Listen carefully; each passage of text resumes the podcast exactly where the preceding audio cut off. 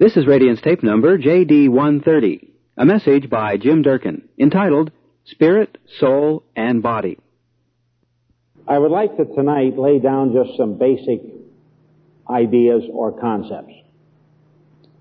I will use some scriptures, but not too many. I'd like you just to be letting your mind dwell on an idea. We will in the future messages, bring many, many scriptures, have them on the board, and also uh, you can copy them down, or maybe we'll even be able to make it so that you can get these in paper form, sheet form, and have them for yourself as scriptural references. But tonight, I'd rather have you just sit back, not try to leaf through your Bibles too fast or try to follow everything and read on both sides and so on. Just hear what I'm saying tonight. I think all of you here tonight would know what I'm speaking about if I were to say that most of us are not together. It's a term that young people use today. Say, I've got to get my head together. Or I've got to get myself together. Or I've got to get my family together. Or I must get my most of us are not together. Now, to be sure, we have our outward act together. See, so when we go down to the job, we know that certain things are required of us. And so in that certain area, we carry through with that. But sometimes in order to do that, we must use aspirin tablets or APC tablets or Alka-Seltzer tablets and so forth, or our act would come apart very quickly. Say, I cannot stand it, my head is killing me, and I need to get out of this place. All right.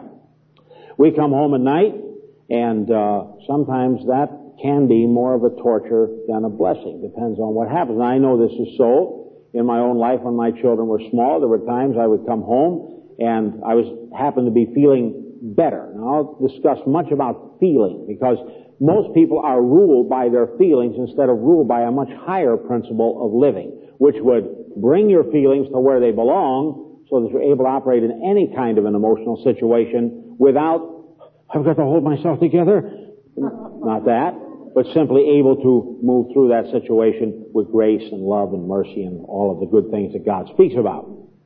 Sometimes I would come home and my children would meet me at the door, jumping up and down, Daddy, Daddy, Daddy is coming. I'd open the door, and here they would run, one jump on one foot and one the other. Girl wasn't at that time.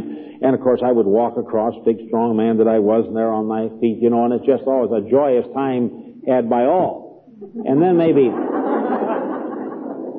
another time, I would come home, and something had happened in the daytime. And now my act was not together. See, my act when I came in at night was to be daddy. But sometimes I was not daddy. Sometimes I was raging lion, insane man, uh, idiotic person, or whatever the case would be. And I was not about to get my act together. See? And the children, they were standing there, daddy, daddy, daddy, and ran out. Of, get out of here! I, I, I, my wife, then I would kind of step back and say, boy, when you lose your temper, it's a magnificent thing. You know, some people just, oh. Now let me ask you a question. Are you laughing at me or a little bit at yourself? How many are laughing a little bit at yourself? And I see your hand. Why, sure, see, sure, that's right. Now, there were other things which I learned later in my life. I didn't understand at the time that I did not have my life together. So tonight when I talk about these concepts, I want you to follow me through. Some of the things I'll say will be a little bit heavy. That's alright. You listen to that. Because they're not meant to be heavy toward you, but for all of us to come to a place of common thought about these things. Say, we have a problem together. And God wants to take us out of that problem. God wants to set us free. God wants to deliver us. God wants to give us freedom in these areas. And we want to be free. I do not want to be controlled by my emotions. I do not want to be controlled by circumstances outside of myself. I desire to be controlled by God's Spirit who lives in me, and I want to walk and express the life and nature of Jesus. And that's what you want too, isn't it? That's what we desire. All right. So tonight then, the things that I say, you just simply follow it, and we'll see where it takes us. Heavenly Father, pray now in the name of the Lord Jesus Christ that you let us look into this subject which you have revealed and put it in different places in scriptures. You said here a little, there a little, line upon line. And Father, help us to take it from these various places and put it together in a way that we can understand it and grasp it and then begin to put it into use. Grant that, Father, we pray, for we ask it in Jesus' precious name. Amen. Now, the basic premise that I'm going to use is that God is love. And if we were to see God who dwells in the light that no man can approach to, or to see His beloved Son, Jesus Christ, and in that kind of an atmosphere where it was not necessary to deal with sin or to deal with that which goes even beyond sin to the kind of rebellion that Satan has manifested where the heart of Satan is just utterly closed off and utterly unrepentant, cannot be made that way anymore. If we were to see the Lord Jesus long before there was ever anything created, if we were to see the eternal Father and the eternal Spirit in relationship to each other, we would see coming out of the eternal Father, we would see an atmosphere of no fear whatever. There would be no fear from the Father that the Son was attempting to take over his place as the eternal Father. There would be no place in the heart of the Son that feared that the eternal Father would stop loving him and he would be cast away from his presence. There would be no fear on the part of the Holy Spirit that his place, carrying out the work of the eternal Father, would be taken away from him. There would in that atmosphere of relationship be no such emotions as we can think of today that are expressed by words like envy, greed, lust. All of the other things that make the earth an unpleasant place to be at times. There would be between them no feelings or emotions of hatred by which people become murderers. See, that would be an atmosphere in which you could go and say, this is completely strange to this world in which we live.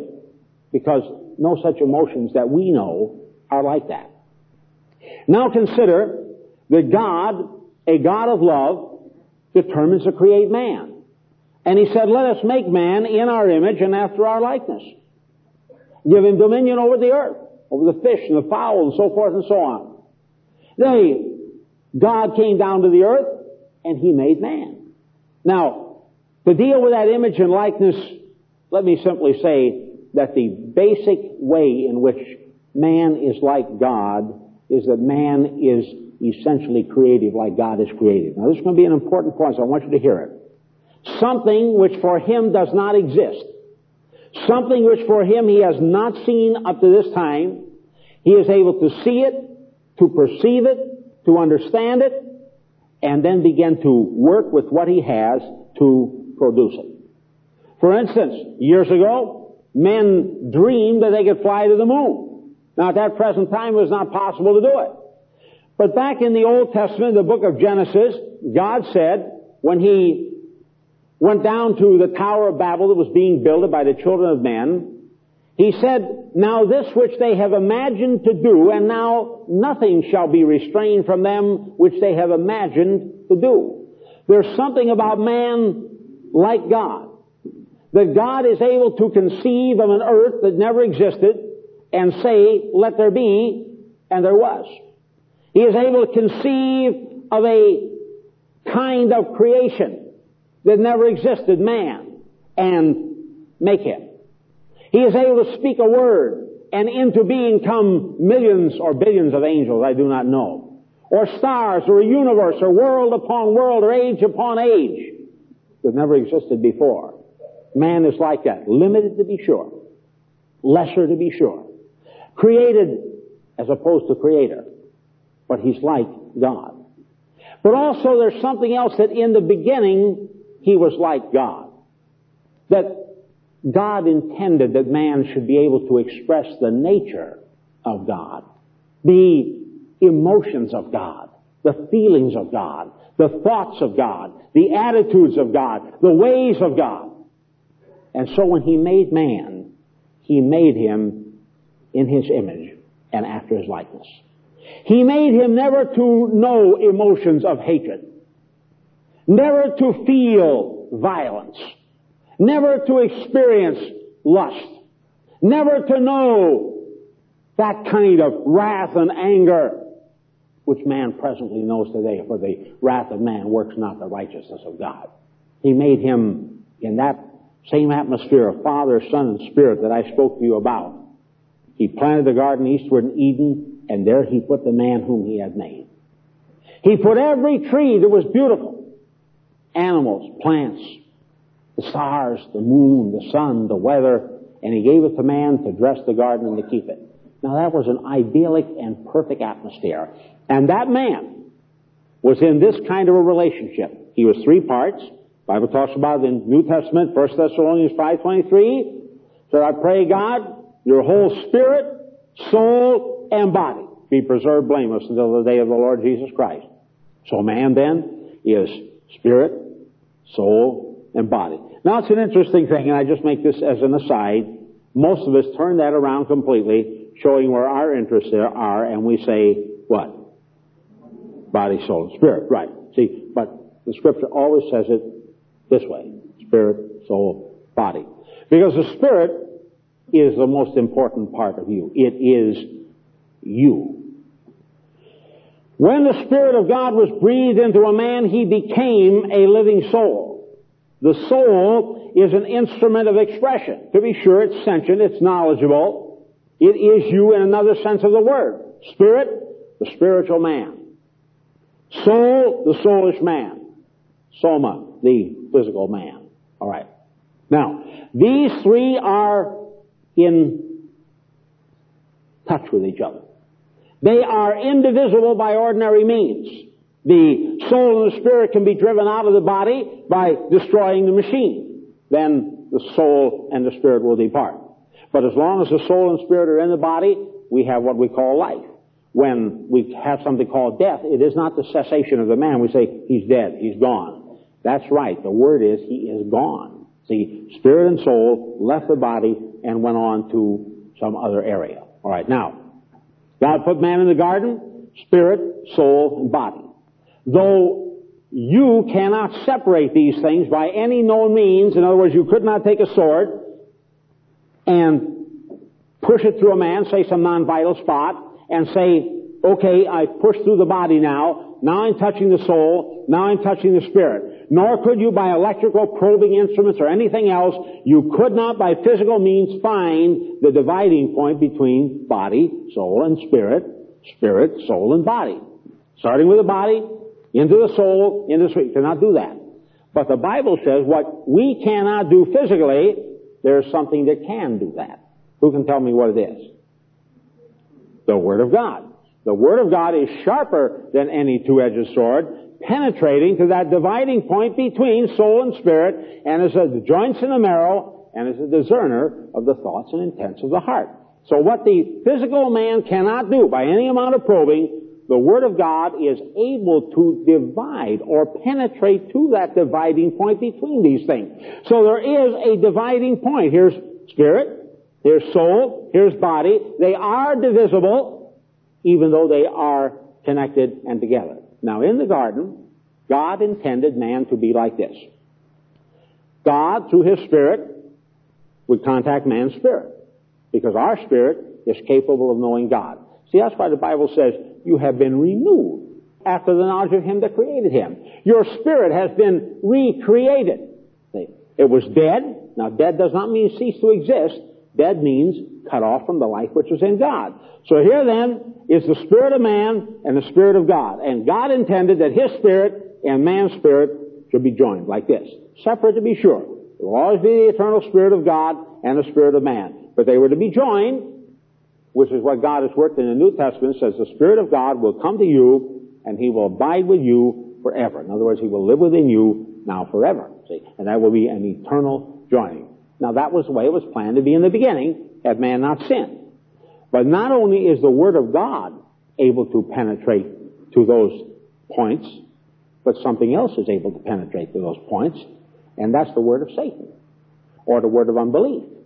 You see, if I believe that which Satan speaks to me, it is able to penetrate and destroy, just like the Word of God is able to penetrate and heal. The Word of God, He sent His Word and healed them. Satan sends His Word and destroys all who believe it. If you believe His way, you become a slave of Him. You believe God's way, you become God's slave. One is death, the other is life. In the garden, God was to be joined to man's spirit. Man's spirit the highest part of him, knowing God, able to understand God, able to experience God, able to express God, able to grasp the, the mind and the heart and the emotions of God, was to rule over the soulish part of man. And the soulish part of man, being the emotions, the intellect, the will, was to direct the body so that body becomes an expressive instrument for God. Now, I want you to see what this is. This is merely a vehicle I do not need it for life. I need it for life on this earth, but I do not need it for life. If I were to die at this moment, my body would be here, but I would not be gone in the sense of like ceasing to exist. I would simply be gone in the sense of whatever is out there for me. And Paul said we do not want to be uncloven, so the body is closed. We don't want to be unclothed. We want to be clothed upon with our house from heaven. So there's another house for me. When I leave this house, I go on to another house. But the real purpose of this body is a vehicle of expression in this world. See? Now my hands are a vehicle of expression. So if I speak, many times I will say, and it was very small. Or I would say it was large. And my face will also take on a part of that. I'll say, very small, very large. Or it was loud and strong. Or it was mighty. Or it was, and so my body is a vehicle of expression. It's the means by which physically I'm able to communicate with other physical beings. But now, man in the garden, perfectly joined to God, one day the Lord comes to him and says, not good for man to be alone. I will make a helpmeet for him. Before he does this, he prays all the animals that he had created, all the ones that are here today plus others, because some have disappeared now. All the ones he prays them before Adam, and the Bible says Adam named them. And whatever he named them, that was the name of them. Now notice this amazing thing. We find nothing in the Bible that talks about Adam learning to speak. We don't find anything in the Bible where he makes Adam and then God sits there and says, baby, dog. See, and finally baby, dog. And finally, well, Adam, now, oh boy, you're getting ready to speak, Adam. I'll be able to talk with you pretty quick. Oh no, it's nothing like that. Adam intuitively was able to speak and to communicate with the eternal Father. So God was able to speak to him and he's able to return that. Along comes the animals. Now once again, I say the same thing, you must understand it. And I know that you do understand it because in spiritual things there is a knowing that you cannot explain by natural means. For instance, how do you know that Jesus Christ is Lord? You don't know it because you read it in the Bible. See, someone said, know it because I read in the Bible. No, that is not true. You know it because of something beyond what you read in the Bible. Thousands of people have read this in the Bible. And they've also read something about Buddha, and they've also read something about other avatars and other saviors. Well, maybe it's this one, maybe it's this one, maybe. But you read something, or you heard something, and something witnessed to the innermost part of your being that Jesus Christ is Lord. You say, Lord, I receive you as my Savior. And you know you pass from death and. How do you know? Well, the Bible says His Spirit bears witness with what? Our Spirit, that we are children of God. See? Alright, now back in those times, this knowledge was imparted to Adam quite apart from God saying, alright, now we're going to go through this. Here's the various phylum, here's the various categories of animals, here's the various... There's nothing like that at all was simply a deep understanding in Adam. And when that animal came by with that language that he simply knew, he said, "This is a, like I was speaking mine. This is a, this is an eagle, or this is a donkey, or this is a horse, or this is an elephant, or this is a." And that whole parade of things, and whatever Adam named them, that was the name thereof. Adam was a totally together man. His spirit joined to God's spirit. See, he was alive, totally alive.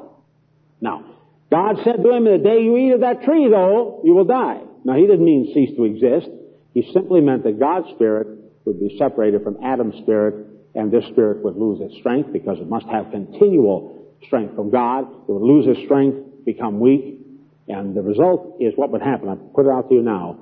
The soul would rise up in tyranny and begin to rule over the spirit. The emotions, the intellect, the will, ruling the spirit. And then henceforth all the bad things I'm going to tell you about happens because of the tyranny of the soul which rules over the spirit. Now the deliverance of man finally takes place when once again, through the Spirit of God, joining with man, the Spirit of God rises up and says to the soul, go back into your place and serve like you were meant to serve. And then our emotions become the emotions again of God. See, not wrath, anger, strife, malice, hatred, but love, joy, peace, gentleness, goodness. Now, God now creates an helpmeet for Adam. One day Satan comes to the help helpmeet. Now please notice, up to this point there was never any thought. One day Satan comes to this help helpmeet and says to her, Hath not God said you can eat of every tree of the garden? Said, No, we may not eat of every tree of the garden. Some, this one tree, we're not to eat of it, nor are we to touch it lest we die. Satan says, You shall not surely die. Now I want you to please notice something. Up to this time, she'd go by that tree and maybe curiously, interestedly look at it and say, well, God said not to eat of it. And I have no envy. I have no lusting thoughts. I have no, I'm going to have my own way. I have no, mm, mm, this, that.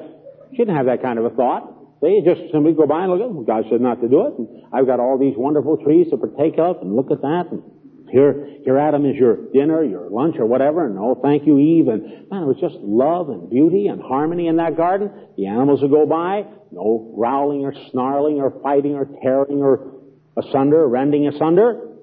It was harmony, just like it was harmony with the Father and the Son and the Holy Spirit. Although sin was already in the universe, but not as far as Adam was concerned. He was being kept here, and here's God united with His Spirit, and all He's feeling is love, joy, peace, gentleness, goodness, long-suffering, gentleness, see, meekness, temperance, and that's flowing into His Spirit, and His soul, completely following that pattern, expresses love toward Eve, gentleness toward her, kindness, long suffering. Flowed right on through. She, on the other hand, the same relationship to God, expresses the same thing back to Him. And they walk expressing the life and nature of God. Now, Satan comes in and says, here with his word. See, up to this point, God's word. Heal, they're together, they're one person. Now Satan comes in with his word and says, can't you really eat of every tree of the garden? No, no. We're not supposed to eat of that tree or touch it lest we die. Well, I want to tell you something. I wish to tell you that God is a liar. You will not surely die. But I'll tell you something else. God knows that in the day you eat of that, you'll be like God. You'll know good and evil. Your eyes will be open. And God doesn't want you to be like that. He wants to keep it all to himself and all you are is a little bitty peon down here, and he's a great big God. Well, you can be like God yourself. See? Okay, now, for the first time, here, love, joy, peace, for the first time something else crept into her, which was like, yeah, why can't I eat of that tree? Well, go ahead, Eve, eat it. Look at it. Look how good it is for food. Yes. And desire to make one wise? Yes. Beautiful to the eyes? Yes. Take of it. She eats. And immediately, now notice, something is in her now. See, not, oh wow. Now it's like, yeah, I did it. See, a whole different set of emotional patterns are now beginning to develop because something has separated her from the life which is in God. Now, first thing she said, well, I don't want to be alone in this. I'll tell you, in case something comes down on my head, somebody else is going to be in this deal with me too. So she runs right over to her husband and said, I partook of the tree. What did you do that for? Well, I did it because it was good, you know, and this and, and furthermore, what right has God got to keep us from having the good things of life and the best things of life? And I tell you, I feel that, well, and I say, oh, this isn't right, this isn't right, I know it isn't right. Well, don't you want me, Adam? Don't you want to be happy with me, Adam? Don't you want to share your life with me, Adam? And the Bible says he with his eyes wide open. See, a lot of times we blame the woman. Now, she was at fault what she did, but the man was at far greater fault for what he did. Says he knew what he was doing. He understood the full nature and consequences of that act, and he partake of it, and says the eyes of them both were open, and they knew. Now, notice next pattern. Not love, joy, peace anymore, but fear. God will get us. And they run, hide. See, they're naked and begin to make themselves, oh, we must cover ourselves now. And then this God will get, not coming to God and saying, oh Lord, we're waiting for you to come down in the cool of the day. We're waiting to speak to you, Lord. We want to be with you. We want to see you. We want to talk with you. We want to, no, not that anymore. Now it's fear and hiding. Now, in the day that you eat thereof, you will surely die. What happened is God's Spirit separated from. And that reuniting never took place until the death and resurrection of Jesus Christ, and He sent the Holy Spirit because of that bloodshed to come into us and abide there forever. Very important thing to be filled with God's Spirit. I urge every one of you not filled with the Spirit to seek to be filled to the uttermost with God's Spirit. But in all cases, to be united through Jesus Christ. If there's anyone here tonight does not know the Lord Jesus, come back into that place where you're totally united with Him. Now, when man sinned, what happened? His spirit, needing life from God to remain strong, was now cut off from the life which was in God. The spirit began to weaken and shrivel. That's the best way I can put it. It's very weak, not able to maintain his place of rule. The soul rose up as a tyrant over the man and said, I'm giving the orders around here. And the body paid the price of the whole thing. The body began to age, the body began to deteriorate, the body began to suffer the pangs of sickness, tremendous emotional things going on in the body like this, and the war that's going back and forth, the battles of conscience and guilt and fear and all the other things began to produce a totally three-part man. Spirit, over here, dead in trespass and sin. Not dead in the sense ceased to exist. It can still exist, it can still contact certain spiritual areas, but it had no relationship to God. Secondly, the soul rose up to become the tyrant, so the emotional nature of man. And that, how do we, how do we describe a man? We say he's an emotional man, or he's a cold-blooded man, or he's a angry man, or he's an, see, we describe him in terms of emotion. Very that's the normal way of expressing ourselves because the soul becomes the tyrant or he's a cold-blooded intellect expressing the intellectual capacity or that is one strong-willed man expressing the capacity of will of the human soul. Man now became a three-part man. Now let me express what I mean by a three-part man. Once he was a one-part man, totally unified, spirit, soul, body. Now he is divided into three parts. Now let me express what I mean. I'm overweight. Gradually winning the battle, thank God. It's taken many years, much, quote, training my soul. Sometimes the battle goes one way, sometimes the other, but gradually there's a steady, steady victory which is coming to me, and I thank God for that. Other things, area of anger, area of fear. I used to be a very fearful man. My grandfather, grandmother, they were very superstitious people. They used to tell me ghost stories when I was little. And I would listen to a program called Lights Out. They would have me sit up sometimes till midnight and hear this program, Lights Out. And it would be a squeaking door, and the door would squeak, squeak, squeak, clank, and ah, you know, scream out. I said, see, fear. And then one time it told a story about a man uh, that uh, he was in a steel mill with two of his buddies, and there was nobody looking. They picked him up and they heaved him into a big pot of steel like this. And he's gone like this, you know. And so one time these two or three men who performed this murderous act. One of them was out jacking up his car one day and he crawled under to get something and here comes this voice out of the jack. Says, hello, Bill. You know who I am, Bill? who are you? What are you doing? This is Joe. See, I'm in the steel of the jack and you know what I'm going to do? I'm going to break, crash, ah! See, I'm, you know, after that, I'm going around anything steel. Are you in there, Joe? Are you? well, now, you know, when I'm grown up man, that doesn't influence me anymore. But when I was a little fella, that influenced me plenty. And then they would say, okay, you had a good time listening to it? Yes, grandmother. Yes, Go to bed now. up the stairs and around the back and through the hall down there a dark way and into the bed. now, my emotions very powerfully ruled my life and fear was injected into me at a very early age. Now, okay, so now I'm a grown person. Whatever caused me to overeat or still does occasionally or times, whatever. The point I'm saying is this. My mind will say to me, because I've read that if you overeat, you get too much overweight, it's very bad for you. You can end up with varicose veins. That's one thing that happen to you. You can certainly end up possibly creating high blood pressure. You certainly could clog up the arteries with cholesterol. You certainly could sh- shorten your life by many years. You certainly could. All these things. Say, oh boy, the evidence is overwhelming. You have to lose weight. That makes sense to me. I give my wife. I say, we're going to lose weight. I tell you something, this and that. And I say to her, man, I've determined I'm going to lose weight. Okay, so here, my intellect and my will say you're going to lose weight, right? Now what? So I sit down at the table and I say, intellect. That's enough. You've eaten 262 calories and that's it. Now, something way down inside me says, eat, eat, eat. My intellect says, no. Yes. No. Yes. Mm.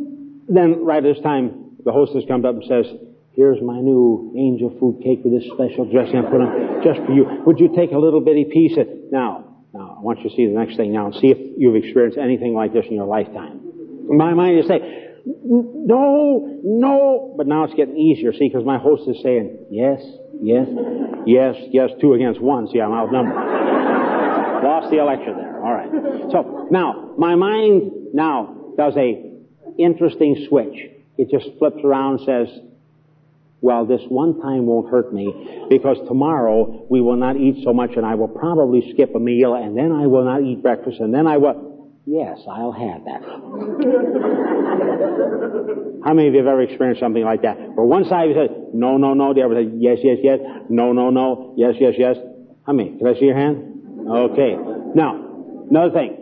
You're walking by a cemetery at night. Maybe this wouldn't bother you now because cemeteries are different. They don't have those tombstones up there. So I guess you go along here, you say, oh, see, especially if you're raised like me. Now, a lot of people are not raised that way anymore. But I tell you, I thought the dead came out when it got dark.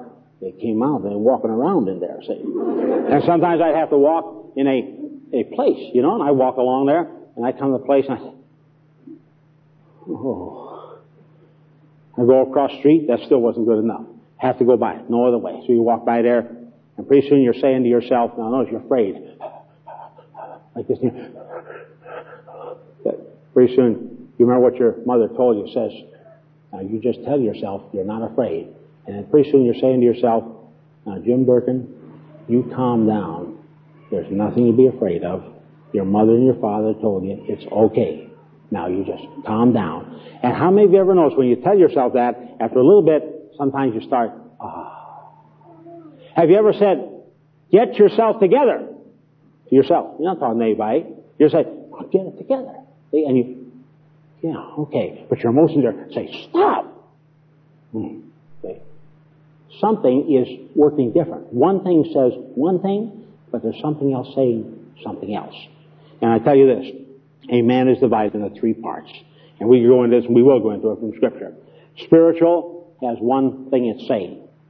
Soul has one thing it's saying. And the body sometimes has one thing it's saying. Sometimes your body can absolutely say, I'm utterly exhausted. How many of you ever experienced that? Just, oh, I could never move another muscle. I just can't do it. See? And you're really feeling that way. You're just, oh, it's been a terrible day.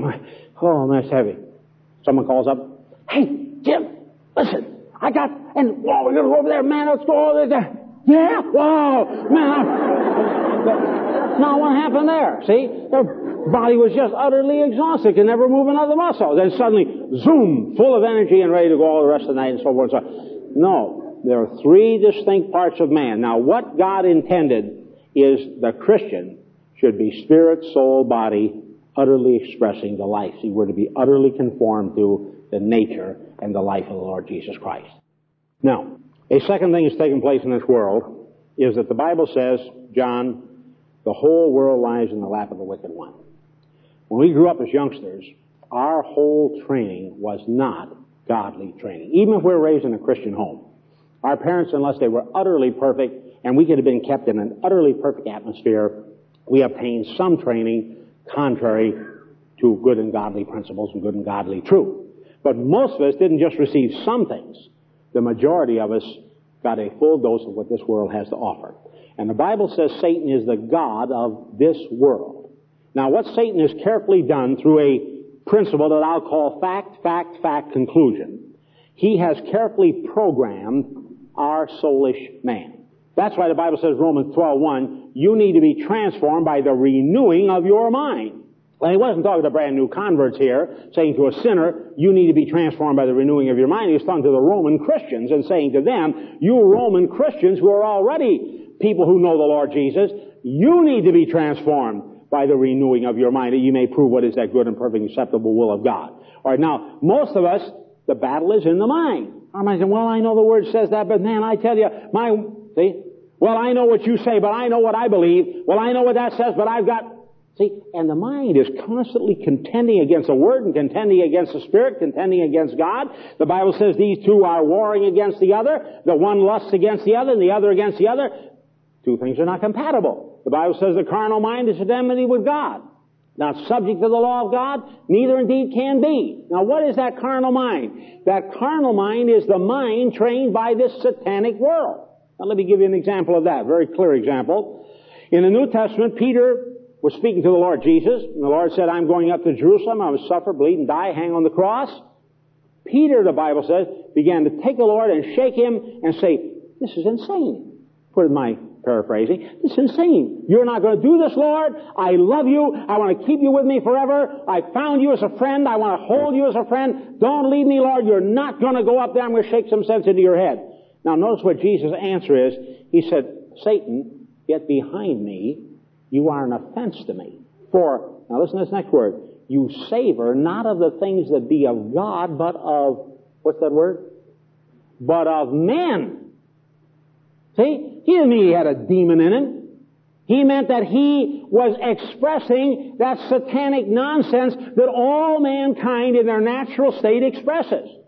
Here's what Peter was actually saying. He wasn't saying, I'm expressing the agape of God, the love of God, that you're expressing, Lord Jesus. I'm expressing, I love me. I'm expressing that I love you because you do something for me, Jesus. I like to be around you. You're the one I want to be near to. And I am not letting you go. I don't care if 10 million people go to hell. That's all the same with me as long as I have you for me. That's mankind's normal thinking. Mankind said, well, what about us?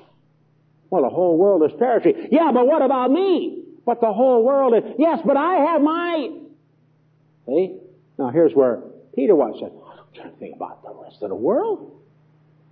Me, Lord! Said, get behind me, Satan, you offend me. You savor not of the things that be of God, but of men. Oh, in the eyes of men, that's very wise. Say, that's right. That, what about me? Maybe James here comes and says, that's right, Lord. What about me? I've been with you for three years, and I've got something coming, Lord. And John, that's right, I've got something coming too, Lord. Well, I'll tell you, we do have something coming. It's a good thing God doesn't give it to us. And uh, No. Jesus had to go to that cross. Later on, he would speak to Peter and say, when you're converted, Peter, then you strengthen your brother. You'll think differently about these things. See, your whole mind will be different. All right. Now I'm in this satanic world. This world, maybe I'm sitting at the, the dinner table. See? And maybe I, this is not so in my case. I didn't have brothers and sisters many. But here, many big family. And I'm a little tyke. I'm only three years old and I'm just setting up the table and I'm getting where I can reach a little bit, but not, not really far enough. And there's biscuits on the table and I love biscuits and, uh, I'm just sitting there and here all the big brothers are down there and the sisters and there's only three biscuits left and all the brothers, I'm starting to reach for it and all the brothers, get away from there. And they grab the biscuits for themselves. I want a biscuit. Oh, mother. Oh, shut up, little Jimmy. Now you never mind about that. Those brothers are out there working. They need that. Oh, you, get you. I've seen children like this, namely myself, in different situations. But any other child the same way. But I'm sitting there in my mind and I say, I see what you got to be in this world. And I know it's fact. There were biscuits on that table. That's good. Fact, I wanted one of those biscuits. That's good. Fact three, I didn't get any of those biscuits. That's bad. Now, Satan now leads me to a conclusion. See, sin is going to impress me now. Here's my three facts. Fact, fact, fact. He draws from me a conclusion.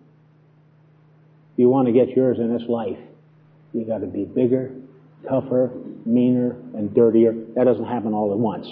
And all the guys around you, or you're not going to get the biscuit. They're going to get the biscuit. See, and I'm sitting there. Remember, I told my dad this one time. He spanked me for something I did. I stood up there and I said, I was only five years old. He died when I was five and a half. And I said, remember to this day, because I remember what happened after. That's why I remember. I said, you wait till I get big. I'll fix you. Now, all that is in my mind. The way to do it is to get bigger, tougher, meaner than everybody around you.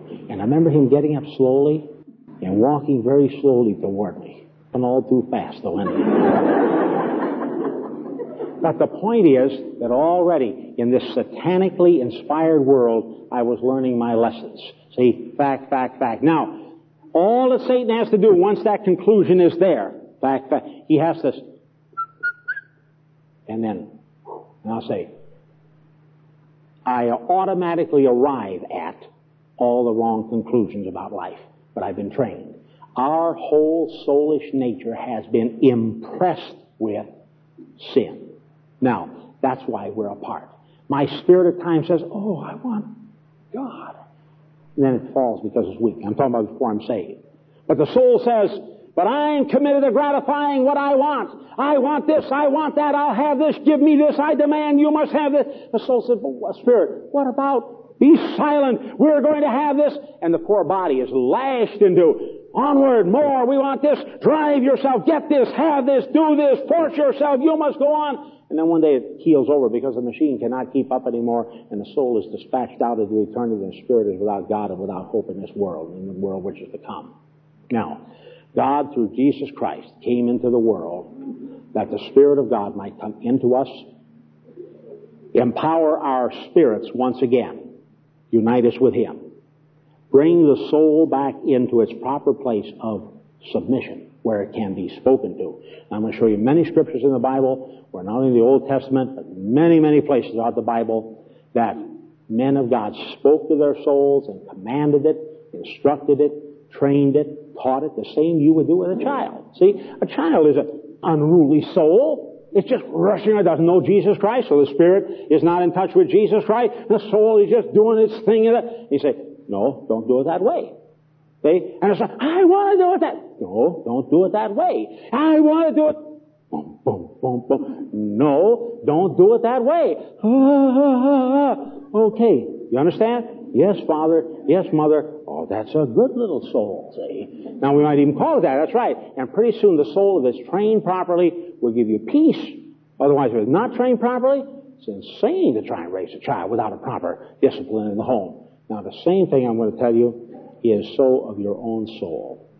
If it is not properly disciplined according to the Word of God, you will truly always remain in the seventh chapter of the book of Romans. And I just want to read that as a concluding thing here and then lead us up to a contrasting set of scriptures. Seventh chapter of the book of Romans. I'm going to start at the 14th verse. For we know that the law is spiritual, but I am of flesh, sold into bondage to sin. For that which I am doing I do not understand. For I am not practicing what I would like to do, but I am doing the very thing I hate. But if I do what I do not wish to do, I agree with the law, confessing that it is good. So now, no longer am I the one doing it, but sin which indwells me, impressed into me. See? For I know that nothing good dwells in me, that is in my flesh, that aspect of his nature. For the wishing is present with me, but the doing of the good is not. For the good that I wish I do not do, but I practice the very evil that I do not wish. But if I am doing the very thing I do not wish, I am no longer the one doing it, but sin which dwells in me. I find then a principle that evil is present with me, the one who wishes to do good. Now, we do not wish that to be our Christian experience. Our Christian experience is to be summed up in the book of Philippians. This heart and mind and mentality of peace that says this. Is the fourth chapter of the book of Philippians, sixth verse. It's already said, rejoice in the Lord always, fourth verse, and again I say rejoice. Let your forbearing spirit be known to all men, the Lord is near. Be anxious for nothing, but in everything by prayer and supplication with thanksgiving let your requests be known to God. And the peace of God, which surpasses all comprehension, shall guard your hearts and your minds in Christ Jesus. Finally, brethren, whatever is true, whatever is honorable, whatever is right, whatever is pure, whatever is lovely, whatever is of good repute. If there is any excellence, and if anything worthy of praise, let your mind dwell on these things. The things which you have learned and received and heard and seen in me, practice these things, and the God of peace shall be with you. Now contrast that to the many, many times that myself or any minister of the Word of God has had to sit down with the people of God talking about the terrible things that have pursued them, the terrible things that have seized their lives, the broken homes, the hurt feelings, the estranged children, the failures and mistakes that all of us have made so terribly over our lifetimes. I remember one time because my soul was not trained, terrible thing entered my life that almost destroyed me completely.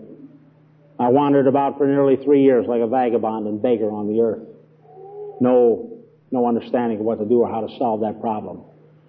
And then God came to me and He told me one simple thing. He said, I want you to practice my word. Now I tell you, God does not often speak to me. There's some people that He does, apparently, and, uh, but I rather think that I, I know I've had an experience that kind of like you could say it's God, like an internal impression, and then we kind of verbalize it to ourselves. You know, like we feel to do something, we say, the Lord told me to go over here and do this. But I tell you something, three times I've been spoken to by God. And I tell you when He speaks, you've crossed over into that eternal realm. You've, you've heard something that you, you never forget. And I cried out to God and I said, Oh God, it's a time of terrible, terrible misery. I wouldn't have cared whether I lived or died. I hoped I had died before, but I hadn't died. And I cried out to God and said, Oh God, what is the answer? And this is what the Lord told me. He said, behind everything in my word, you've added three words of your own, and those words are, but we know. And I thought of all the sermons I'd preached up to that time, although I'd been out of the ministry then for some two, three, four, five years. And he said, behind everything in my word, you've added three words of your own, but we know. And I remember I'd say to the congregations I'd be preaching to, Jesus says this, but we know. Or the Word of God says this, but we know. Or the Bible teaches this, but we know. And then I would substitute the marvelous revelation of God, I would substitute my own thought processes. Don't believe this, believe this. And I destroyed people by that method, but most of all, I destroyed myself. And for three years, I wandered, I can't tell you how terrible it was. Separated from my wife, separated from my children, ministry gone, no hope for the future. And then I got down before God and said, Almighty God, I still believe. Help me. What's wrong? And He said to me these things. Now He said, henceforth I want you to practice my word. Do it. Even if you don't understand it, do it. And the doing of it, you'll come to know what it means. Now, I didn't understand anything about soul training at that time. I didn't understand about speaking to myself. I didn't understand about any of those things. I didn't understand about using the Word of God because I used it always improperly. But I got down before God and I said, Lord, help me to the best of my ability. I'm going to read the Scriptures through and I'm going to try to do what that says in the simplest way. We're going to read the Word of God, we're going to believe it, and we're going to do it. When I told God that, it was like I hit something solid. In a few weeks, my wife was back with me. We began to rebuild our marriage. I was completely destroyed. I was broke. I didn't know how to earn money anymore. I just, life was, it was unbelievably terrible. And I want to tell you, in the space of a very few years, God restored me, restored my ministry. He blessed us financially to where we got a place where if we don't want to work anymore, we don't have to work. But now I enjoy work. It's just a thrill, the excitement of working and laboring in the ministry. It's a joyful thing. But God bless us financially, boundlessly. It's a wonderful thing. Our children today, which should have been utterly destroyed human beings, are today all saved, filled with the Spirit, all in the work of God, married to beautiful partners. I tell you something. I speak to you tonight from experience. I've come from as low a place as any man could ever come from. I've been as much destroyed as any man could ever be destroyed. And I've seen God piece by piece because I practiced this word, put me together, put my wife together, put the children together, and those children were destroyed. I can't tell you my terrible bullying and yelling and screaming and thundering. I'm just filled with that kind of fear. When I saw them, they, terrible, unbelievably terrible. And today, they've all been put back together by this marvelous God we serve. He restored my ministry. He taught me how to practice the principles of prosperity. He has blessed me with health. He has blessed me and strength. He has blessed me with people who love me. I'm totally surrounded on every hand by every good thing that heart could wish. I tell you, if you'll put to work the principles that we're going to be talking about the next few times, you're going to find they'll transform your life. If you've got spots in it that you just hate because they're there and you wish they were gone, and things that lurk, and when you try to get the victory, they just twist you down and make you do things like I said in the seventh chapter of Romans, you verily hate to do it. Yet there they are. The very evil you hate, you end up doing. The very things you do not wish to do, you end up doing. Then I tell you, if you put these principles to work in cooperation with the Holy Spirit, you'll transform your entire life and you'll be able to walk as Jesus walked. Amen.